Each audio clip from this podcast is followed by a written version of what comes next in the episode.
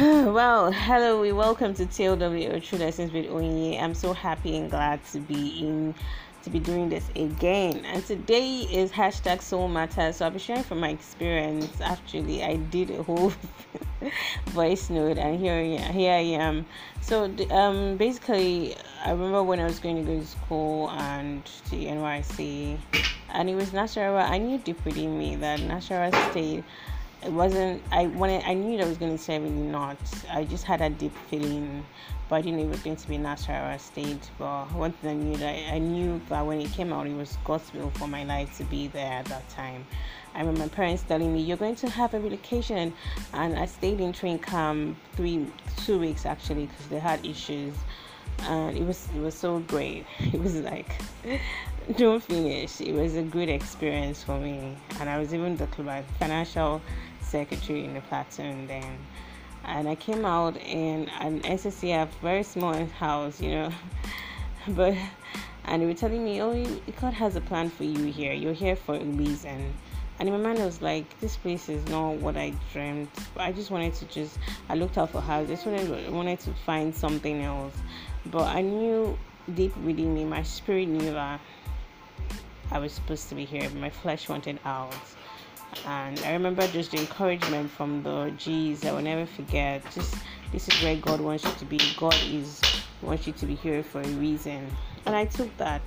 And I remember my parents, yo, your name is gonna be out, and I went nothing, and I just kept on going, and my name never came out, and it just for me, it's something like to let us know that sometimes a closed door can actually be an answered prayer, just like an open door can be.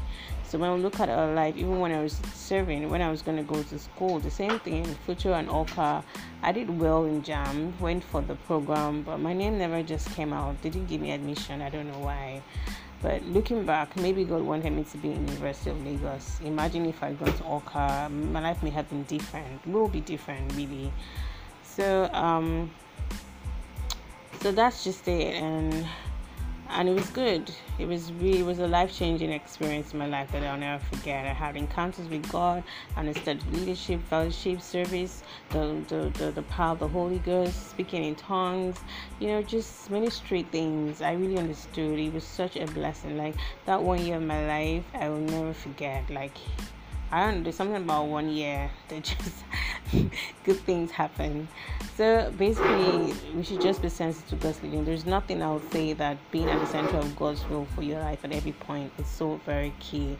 And if we're sensitive to the leadings of the Holy Spirit, it could just be the best thing for us.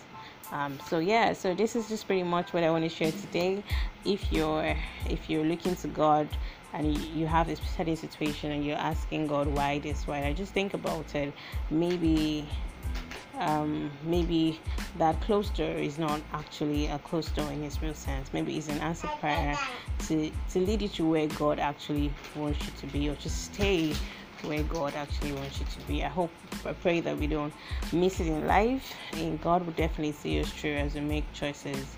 Um, yeah, so this is this is Onye, and thank you so much for for being a part of the the true lessons we're doing today and I will look I look forward to having you check your comments and all of that and we'll do it this sometime next time. Till then, remember that God has got you and He's working out um, His plan for your life. And God loves you. Bye.